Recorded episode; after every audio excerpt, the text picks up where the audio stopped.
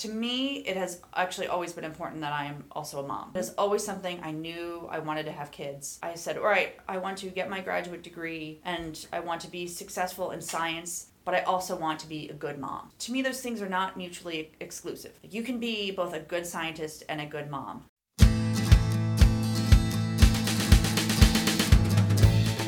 Hello, and welcome to We Persist, a podcast that shares the stories of incredible people from all different backgrounds in the earth, ocean, and environmental sciences.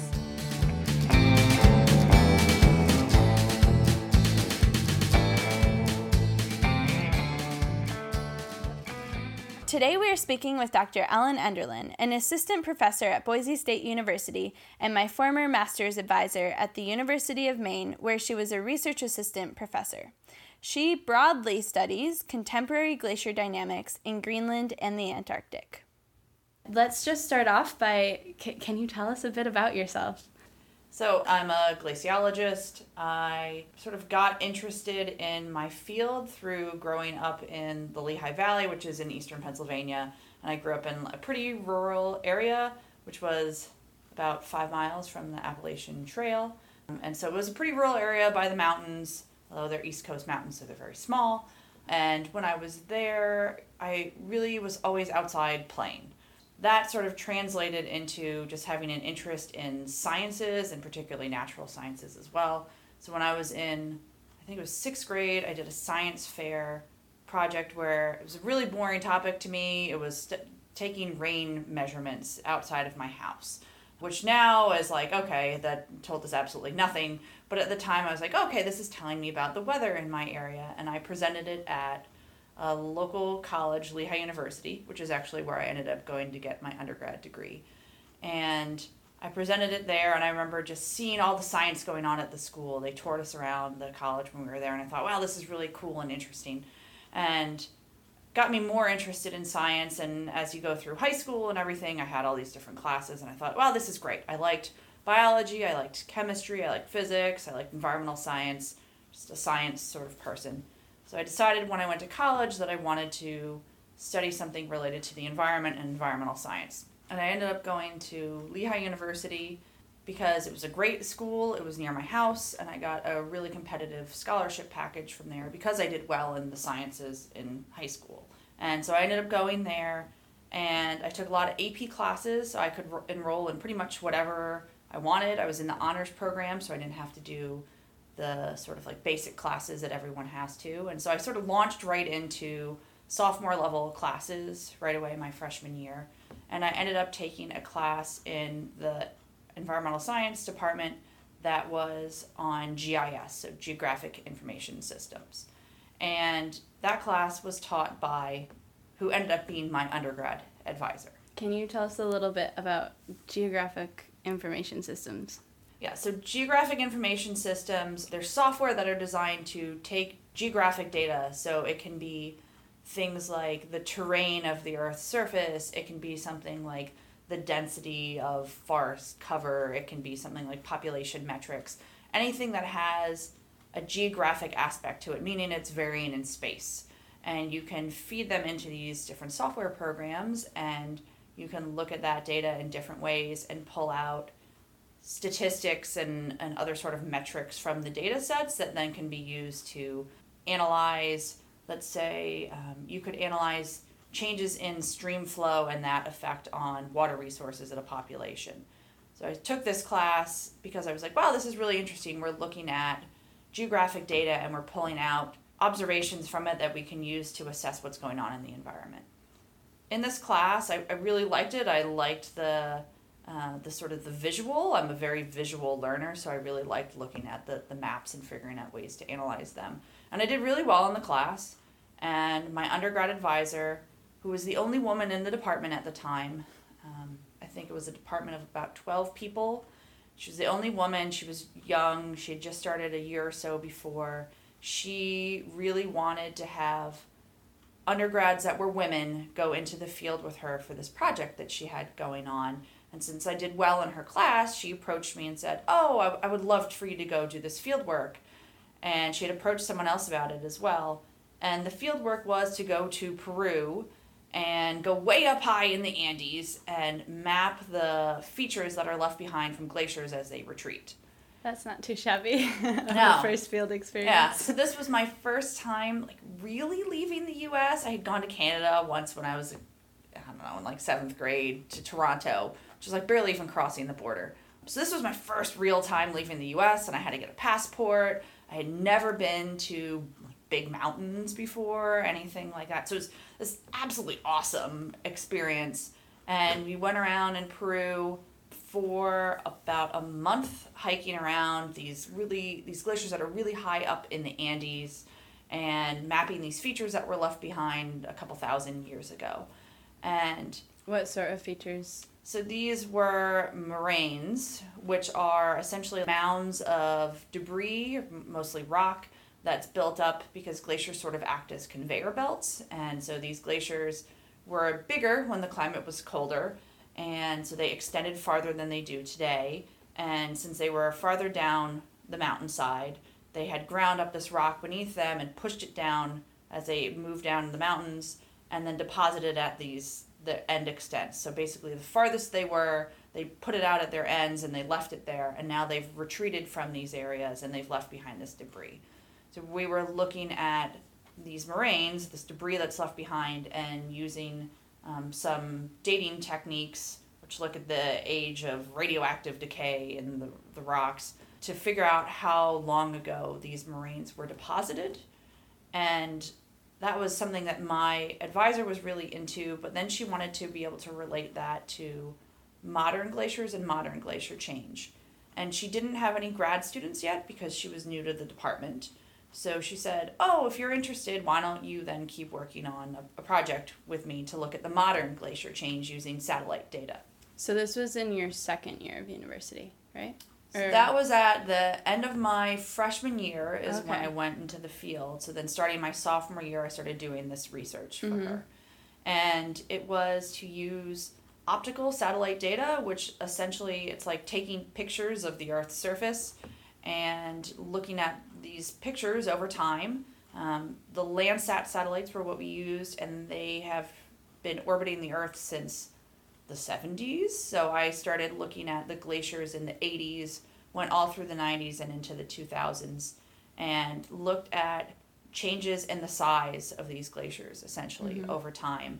And in an effort to then relate that to changes in the climate going on, so that she could then say, okay, if we see these glaciers are changing at X rate now in response to, I don't know, like a half a degree of, of warming of air temperatures, then we can say how much the air temperatures warmed um, from that period back in time when they were much, much farther Mhm. when we were dating those moraines.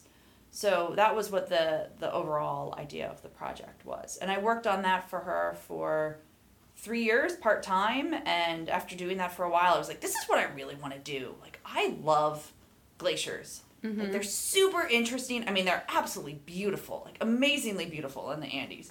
But I was like, these are really interesting. Like, it's interesting to look at the satellite data and see what's going on over time. There's so much different stuff that's going on. And I realized that I was only like looking at this like tiny little aspect of it, and I wanted to see the big picture. Mhm. And so I asked her, uh, I guess it was the beginning of my senior year, like I said, okay, I, I want to go to grad school. Where do I go? And she pointed me to Ohio State, where my PhD advisor was just starting a program as well. But Ohio State has a very long reputation of having a, a great glaciology program. Ian Howat, who was my PhD advisor, he was just starting to pick up, uh, sort of filling a vacancy that they had at the time for a glaciologist. So from there, I got interested in glaciers that are massive, way different than the ones that are in Peru. These are giant, giant glaciers that come out of the ice sheets in Greenland and Antarctica. And I'm really interested in now how these glaciers interact with the ocean. So it sort of like has morphed around a little bit, but it was like really got interested in glaciers through doing this field work as an undergraduate. That was just That was your hook. yeah. Yeah. And it was just that I was a good student. I worked really hard and my undergrad advisor, she really wanted to encourage women to go into sciences. She saw that she was a minority in the department and she didn't want that to dissuade women from pursuing science. So she really wanted women to go and it was a great like really impactful experience. Would you say that's something you've then tried to bring with you in terms of encouraging women to go into the sciences now? I, yeah, I, I definitely, to me, it is really important to have women go into the sciences. And I see that it's it's sort of amazing of the like I look around and when I was in grad school, all of my group actually when i was a student all of the other students when i was there were all girls as well so that was super bizarre because then you look at the composition of glaciologists as like faculty members and i'd say women maybe make up 20% of the glaciologists maybe that's um, something I've noticed totally throughout my academic career too. Is I mean, I'm primarily taught by men with the occasional woman dotted in there. And so yeah. this is the it's the concept of the leaky pipeline, which I know some people hate that terminology, but it's you do really see this tapering off of the percentages of women as you go up, and so you're hoping that that's because the more senior women they're they didn't have as many opportunities, so that's why there are so few. That you see that it's growing, and you would hope that means that it, it is going to keep growing, but at the same time, there was this tremendous attrition of women going from PhD to research faculty, postdoc, whatever, assistant professor, and a tenure track position. There was this huge drop off of there mm-hmm. were probably 50% women in grad school. And now all of the sudden it's down to like 10 to 20%. How do you think we can improve getting that drop off? of women going into the sciences. I know there are, there are a whole number of reasons that yeah. might be happening, but but on a personal level, do our best to make sure that that people don't drop off. So some of it is we're in a, what I would consider to be a very physics and math based discipline in glaciology. Part of what I see this is through my own personal experiences and some of them has have been doing outreach now as a faculty member I see that there's already sort of I don't know if it's it's a disinterest in the physical sciences. I don't I don't know what is driving it, but like I can see when I have done outreach with my husband who is a high school science teacher and I have gone to his physics and physical science classes in high mm-hmm. school. They're already physics for my husband for it was a senior year elective, which means that the students actually never even had to take physics in his school only sort of the top seniors would take it as an elective. I think one year he only had one girl in his class of 18 students. Oh my god. So there's already this tremendous drop off and I don't know if it's I don't know what fuels that. You know, some people have talked to me about it and they've said, well, maybe women are just more interested in the biological sciences because they say, oh, well, I can be a nurse or I can be a veterinarian. Sort of that taps into the nurturing sort of aspect that a lot of women feel. But at the same time, there's also something uh, to be said of the well, maybe we're steering women away from this. Like it's it doesn't seem appealing or it doesn't seem feasible. So you already see that we seem to be losing girls already. And I think part of it starts at a young age of things that we can do to help. I personally, when I was a little kid, I mean, I benefited from the fact that my mom is a nurse practitioner. So my mom is a very educated woman in the sciences. Mm-hmm. And all of her kids, I have two siblings, they have gone into the sciences as well. So clearly my mom had something to do with that. But I remember like I did Girl Scouts as a kid. And my troop, your troop activities are largely, or at least when I was in Girl Scouts, were driven by your troop leader. Mm-hmm. And my troop leader clearly thought what girls needed to do was learn how to sew and bake. And it was so disappointing to me. Here I was this like really outdoorsy kid and like all we did was sewing and baking. And I remember I went to Girl Scout camp and that's when we did like really fun stuff outside. Yeah, we learned yeah. archery. And I loved oh, learning excellent. archery. It was yeah. so cool. But then you would go back to your troop and then we didn't we didn't do anything. And like my brother was in Boy Scouts and they were going out on hikes and Right, yeah. So it's there's something to be said of like we're already treating girls differently. Some of that is good, some of that is bad at a young age and you have to think that maybe that partially steers people. Mm-hmm. And then and why there's this big drop off between grad school and professional level is the other mm-hmm. issue. And to me, part of that is like I've personally experienced of it is really hard if you are a woman that wants to have children to think that you're spending your 20s, which is when a lot of people are having kids, and I knew Mhm. a lot of people that had kids. You're spending your 20s working towards your education. And like I remember thinking, well, this would not be a good time for me to have a kid. Like this would be really difficult in grad school. You don't make much money, very stressed. So you're you're sort of putting it off. And then at the end of grad school, if you're going to try to pursue a tenure track job, you have to basically do a postdoc.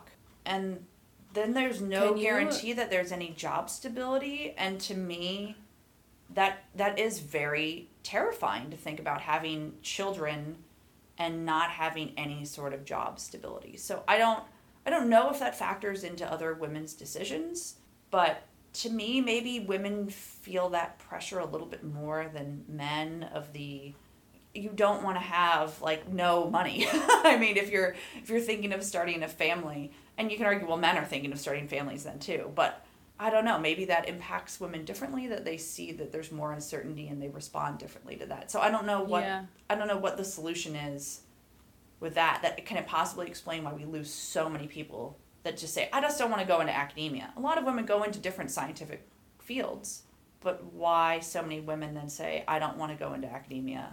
Yeah, definitely interesting. Maybe something for which we need to advocate is making the university structures more supportive of people who want to have children or achieving a work life balance where you're still also trying to really succeed because most people are motivated when Yeah. they're going into academia anyway. I don't know how we would do that on the ground level, but that seems like a really important thing to do because the university structures are not necessarily supporting us and advocating for us Yeah. along that entire journey. Yeah, so I think I think the hard part is that there's like a there's a couple years of a slog. It can be a couple years. It can be really short. It can be very long between when you finish grad school and when you could get a tenure track job that has more job stability. So like I've been research faculty for five years. I was a postdoc first, and then I transitioned into research faculty. Okay, let's just quickly go over the rest of your academic journey. Just, I guess, where you went from starting with Ian Howat at Ohio State mm-hmm. University and then to present day, and then we'll get a little bit more into your research Okay. as well. So once I left Lehigh, I started at Ohio State, and this was another fortuitous thing. And I, I've been talking to one of my grad students a lot about this lately. Of the you have to work really hard to prepare yourself to then take advantage of opportunities. So I did all of this work as an undergraduate, which made me very competitive for graduate school, and Ohio State really wanted me there. I wasn't 100% sure who I wanted to work with because there are a lot of people that study different aspects of glaciers, but I thought I would work with Ian, who did end up being my PhD advisor. But when I first got to Ohio State, it was like, okay, I'm going to start in the summer, start working for him before classes start. But then it happened to come up that Lonnie Thompson, who was a very, very esteemed ice core scientist, he had a student who I think he tore his ACL and needed surgery on it. That was supposed to go into the field with him in Peru. Oh. And since I had already gone to Peru before, they were like, all right, just have Ellyn go along. So I got to go to Peru again, which was awesome. Uh-huh. And I really loved it. It was it was super fantastic. And I did that and then when I came back from that, it was another like month long trip. I started working for Ian and Ian was another new faculty member. So he was on the tenure track, but he had just gotten there, I think, in like January before I came. Mhm. So he was only there for about six months. And he sort of just like threw me in the deep end because he was a new faculty member. And so he just thought, okay, well, sort of reproduce what I have been doing in one region in Greenland and just do it in a different region. And I knew that he was looking at contemporary glacier change, so modern glacier change, and he was looking at marine terminating glaciers. So these are glaciers that drain the Greenland ice sheet where snow and ice builds up and then it flows towards the edges of the ice sheet. So these glaciers drain this ice that's building up in the middle and they drain it into the ocean. And so I was interested in these glaciers because I had read things as an undergrad that said these glaciers are changing really quickly. And Ian had done some really impactful work on that. He had like a science publication. Oh, So he clearly was an, a, a rising star in glaciology. And he was like, all right, just, I've looked at these glaciers in southeast Greenland. Look at them all along the west coast and just like take what I have and just run with it. Which was both good and bad. I mean, it was a steep learning curve for both of us, I think. But clearly, he was a great person to start working with because he was really enthusiastic. He had a lot of things going on. He was very encouraging of my degree progress. So I, I worked for him on these glaciers in western Greenland. He encouraged me to apply for this course in the Italian Alps to look at glaciers. It's like a short course, it's two weeks long. The following September, and I did that. And mm-hmm. he was an instructor there too. And so well, we, we got off the train in Germany and we were super jet lagged. And he goes, So you're thinking of doing your PhD? And I was like, Yeah, yeah I'm, I'm thinking of doing that. And he's like, what do you think about doing some numerical modeling? And I just remember this because I was so tired and I was like, sure, that sounds good. so I did some numerical modeling as a grad student too, but largely looking at satellite data to understand how these glaciers changed. I got to do field work,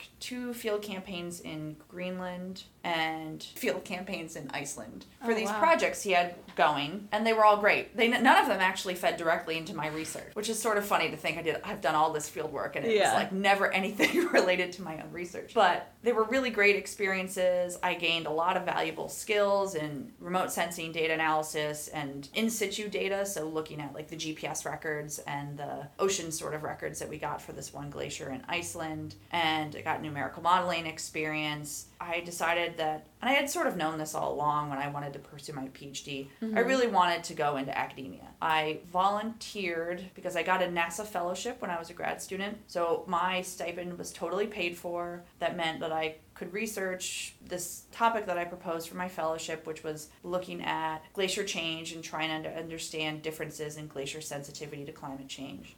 And so I had this fellowship. I didn't have to teach at all as a grad student, but I volunteered to because I wanted to see okay, if I'm going into academia, am I going to like teaching? Am I in any way good at teaching?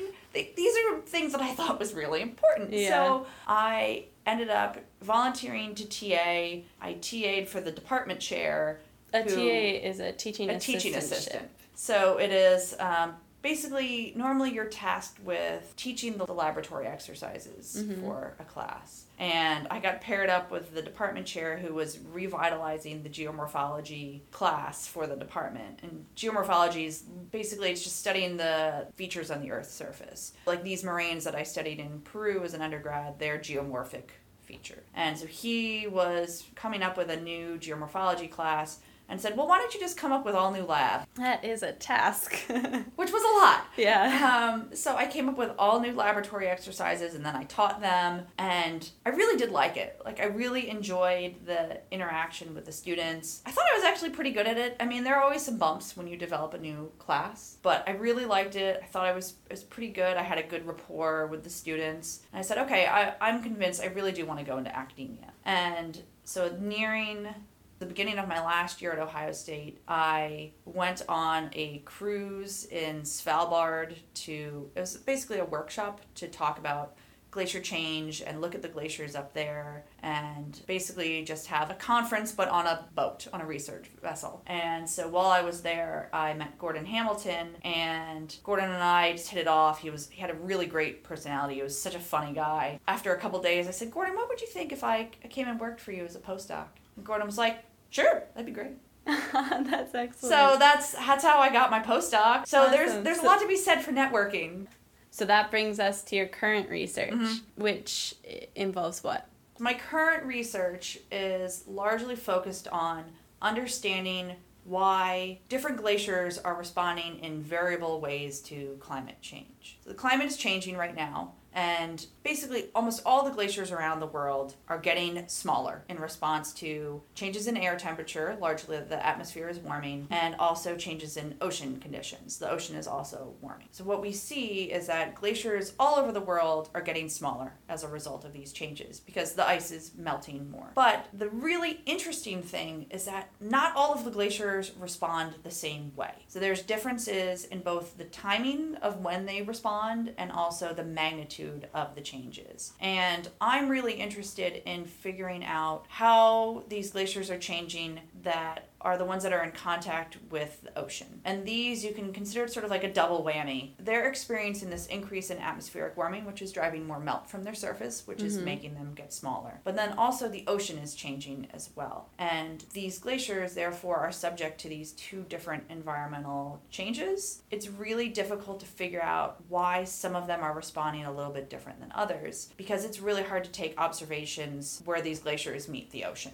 Right, because they're in really remote areas. They're in really remote areas and it's inherently dangerous. These glaciers have all these cracks in their surface, which are called crevasses, which make it difficult to navigate on them. You can't really walk around on most of them. And then they really sort of randomly break off icebergs into the ocean. And there there are processes that drive this iceberg calving process when they, they break off and go into the ocean. But the exact timing of when the icebergs break off is is really highly variable. Like you can think of it as sort of like volcanoes erupting or earthquakes happening like we know what is driving that it's a it's a stress imbalance essentially but mm-hmm. The exact timing of it, it it has to sort of hit a threshold and then it goes and it's hard to predict when that will happen. So you don't want to be you know, right below one of these glaciers where the icebergs are breaking off when an iceberg breaks off. It's right. really dangerous. So it's it's hard to study this interface between the ice and the ocean. That to me is a really interesting problem and it's what i'm particularly interested in in figuring out. And so that's why i use a lot of satellite observations, a lot of airborne observations, and some modeling sometimes, and some in situ observations. So putting out GPS units on the glaciers and seeing how their flow changes over time. So it's, it's really trying to leverage a lot of different data sets to figure out what's going on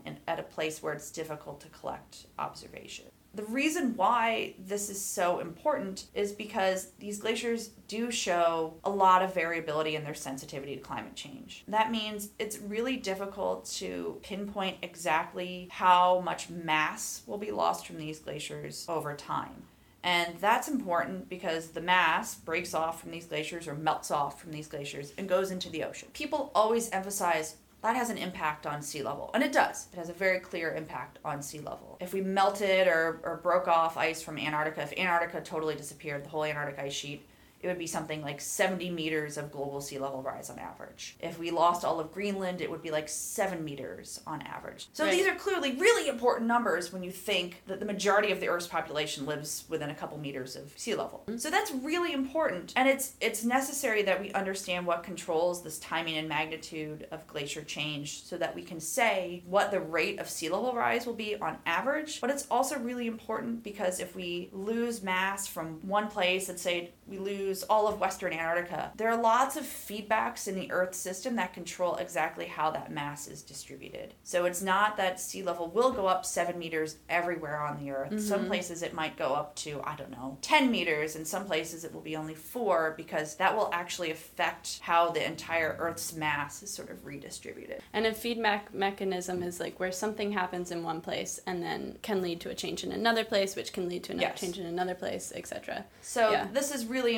important because that means that we have to figure out both the timing and the spatial variability in this mass loss. And it also has impacts on potentially on ocean circulation and ocean ecosystems as well. And I think people often overlook that aspect of it, but it is really incredibly important. What I'm really interested in lately is that we see that these glaciers in Greenland are changing. They're flowing faster into the ocean, they're breaking off more icebergs into the ocean, and they're contributing to sea level rise. It's about a millimeter per year. So sea level is going up on average across the earth a millimeter per year because Greenland is getting smaller. That's also really important because there is this sort of ocean conveyor belt the water goes from the surface of the Atlantic Ocean, way, way far depths of the Atlantic Ocean, right around where Greenland is. That is partially driven by the formation of sea ice, and it's also affected by icebergs and melt coming off of Greenland and going into the ocean, mm-hmm. because that affects the temperature and the salinity of the ocean, which affects the density, and the water has to be more dense to sink to the bottom of the ocean. And that drives this conveyor yeah. belt, and this conveyor belt is super important because it redistributes heat from the tropics towards the poles. So if we upset that conveyor belt in some way. We slow it down, which is what could potentially happen if Greenland keeps melting more. We could slow that down, which means that we're concentrating heat of the tropics and we're making the poles colder, which has all kinds of different implications for climate. But it's it's really important and actually not really well known what is going on right now. And it's because we don't have records of this ocean circulation that go back for a long time period. And there's so much variability in the glacier behavior that we have a hard time pinpointing exactly how it is influencing Right. ocean circulation. So we have all these different things that glaciers influence. I think it's really important, and the whole purpose of my research is to figure out what controls changes in, in glacier flow and, and their iceberg production and, and things like that over time. Shifting gears a little bit, specifically, what is it like being a working mom? What did you say? Winnie is now 13 months old. 13 months, right? So it's like a relatively new thing, but Mhm. you've been doing it for a year now, and you've talked before about how the challenge of balancing being a mother and an academic career, etc., can be challenging. So can you just tell us a bit about your experiences and maybe how that ties into how you've overcome adversity throughout your academic journey? as I sort of was talking about earlier, like to me, it has actually always been important that I am also a mom. It is always something I knew I wanted to have kids. I said, all right, I want to get my graduate degree and I want to be successful in science. But I also want to be a good mom. To me, those things are not mutually exclusive. You can be both a good scientist and a good mom. My mom largely shaped this view. My mom raised three children on basically her own for a large part of my life while she was going back to school to pursue her degree to become a nurse practitioner and working full time and raising three kids. And so to me, it, there's no reason why you can't be good at both of those things. I think my mom was like scatterbrained for, throughout most of her life, and now I see why. Um, so I always wanted to do that. And when I found out that I was pregnant, I immediately started looking into maternity leave policies at UMaine. And I found out that, like the US in general, there is no uniform maternity leave policy really at the university. It's sort of up to the department. Then, in doing some more digging after I had my son, I found out that as research faculty, I technically have no paid maternity leave, which This is such a huge flaw yeah was was was a big shock in the system. because yeah. I had thought that I had worked everything out. I had talked to human resources and said, "All right, I'm taking my leave. I should have paid leave." At the end of it, they said, "Well, what grant is paying for this?"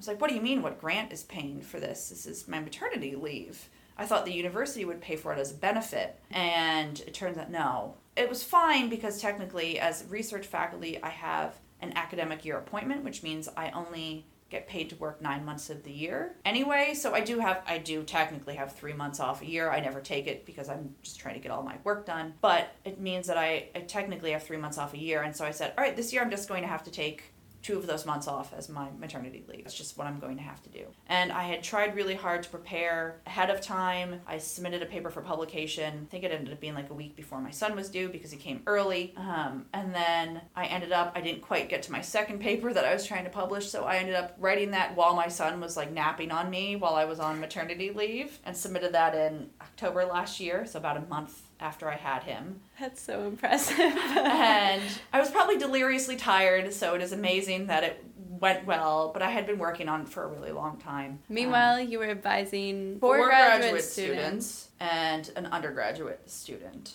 And so I had talked to all of my students about what my expectations were while I was on leave. It was really helpful to have a group of multiple graduate students because then they can sort of help mentor each other, which I think is a really helpful thing in graduate school, especially because your advisor doesn't know everything. They don't know like the ins and outs of the classes and stuff like that. So that worked out okay. And then I came back off of my leave and just had to pick up with productivity right away. The other hard part was finding childcare. There was a tremendous waiting list at all of the places that I applied. Um, I applied at three places, 11 months, I think, before I needed daycare, and still none of them had openings. And so I had to work from home and sometimes bring my son into the office to do work so that I could keep making progress on my research. I finally got him into a daycare in January when I had him in September. It's it was just it was hard in the beginning to figure out that that balance of basically figuring out how to spend time with him but have him go to daycare but get work done. And what I have settled on now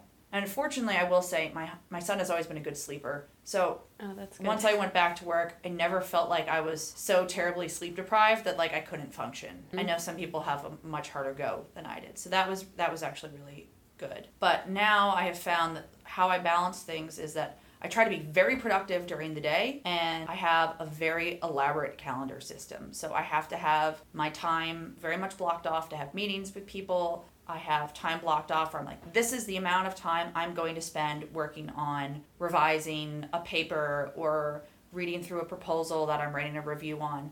So that way things don't just drag on and I can keep making progress mm-hmm. on things. And to me, that has helped keep me sane. I don't forget things that way. I know how much time I can spend on things. And that way I can go home and I can still spend time with my son. I don't feel like I never get to see him because that is something that's it's hard to think like you're gone for like nine hours a day and my son sleeps like 12 hours. So I yeah. see him three hours a day. So I want to make the most of it when I'm there it was a little bit of a struggle with all of that. And then I was also applying for tenure track positions at the same time. And I ended up getting one at Boise State this year, which I'm super excited about and really happy that, happened. And I think it speaks very highly on their department that literally the day that I was supposed to leave for the interview, my son had been battling this cold and he kept getting sicker and sicker and sicker. And it was the first time I was going to leave him and he was so sick and I just I was like I can't I can't leave him like this. Like there's something wrong with him. I just can't I can't leave him. And mm. so the day I was supposed to leave for the interview, I called and I said, I, I can't come. My son is very, very sick. I just can't do this. And we rescheduled it. And it's good that I did that because I took my son to the doctor and he had pneumonia at like five months old.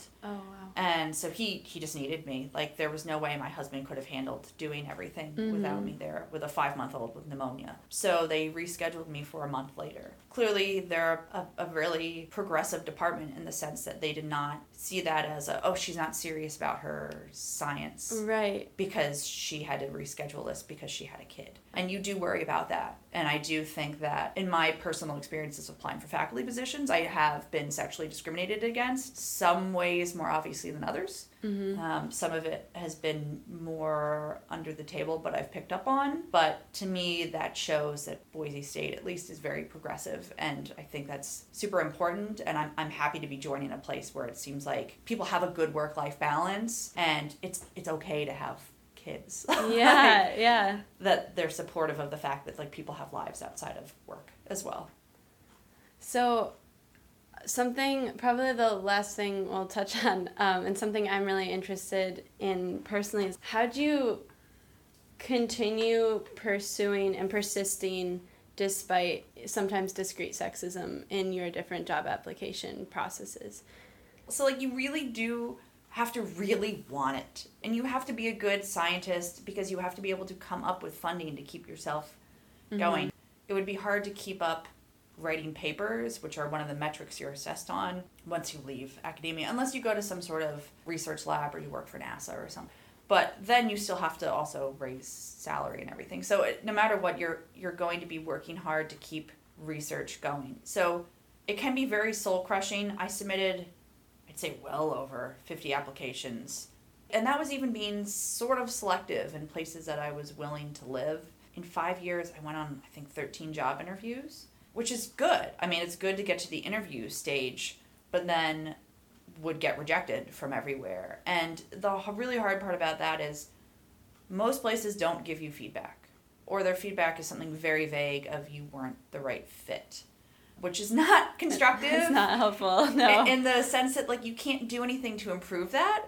So it really wears on you because after a while you start going, wow, maybe I have a really horrible personality that people just hate me and that that is hard so right. to have people reject you just based on like looking at your application materials and maybe they say oh well turns out we wanted someone with a slightly different specialization or right. we wanted someone a little more senior stuff like that is not hard to take so when you don't get an interview and they just reject you based on paper you're mm-hmm. like eh, whatever that's fine yeah it's when you then meet the people and you think that it went pretty well he only had one interview that I thought didn't go particularly well.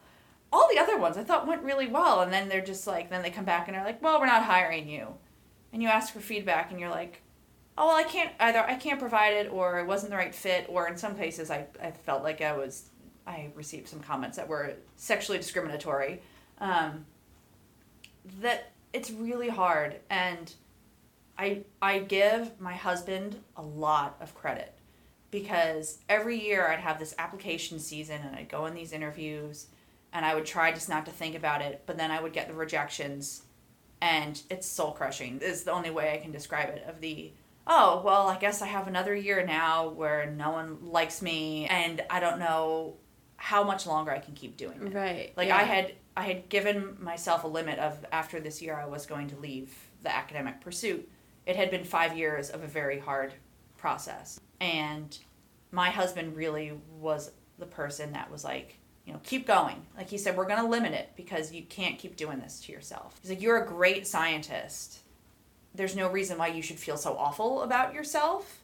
So he's like we're, we're going to limit it because i just can't see this like wearing you down over Mhm. time but he was very very supportive and i can't imagine doing it without someone there that is supportive it doesn't have to be your partner you know it could be your parent or your best friend or someone like that but you need to have some sort of support to help you with that i mean your mental health is incredibly important Right. and that's really what helped keep me going and just the thought that like i know i'm a good scientist Yeah. And I know that, and I've had a good record of getting my science funded. It was just a matter of finding a place where that was recognized and that I fit whatever they wanted. So it's hard, and some people it never works out. I mean, there are only so many academic job openings. Some of it is a little bit of luck, and some of it's perseverance. Whether that's like to a level that you're crazy and you should have given up or not. But yeah, I'd say having some sort of support, there system. to like help pick you up when you get rejected. And it, you get rejected a lot in academia. You get proposals rejected, you get papers rejected, you get lots of things that people tell you, well, this wasn't good enough. And to have someone who is helpful and is like, you are good at what you do, like you're a great scientist. That to me is like is a is an incredibly important thing that you can't undervalue, really. It was so awesome to be able to share Ellyn's journey through science studying contemporary glaciers thus far, along with her experiences in navigating an academic career as a mother. You can follow Ellen on Twitter at glacier underscore doc, where she regularly tweets about academic life. Thanks again for listening. Check out our website at let's do something big.weebly.com or connect with us on Instagram at LDSBIG.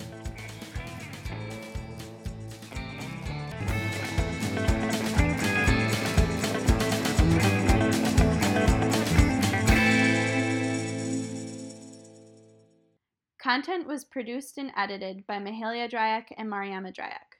The cover art for the We Persist podcast is created by Emma Henry, and the music for today's episode is from Purple Planet Music.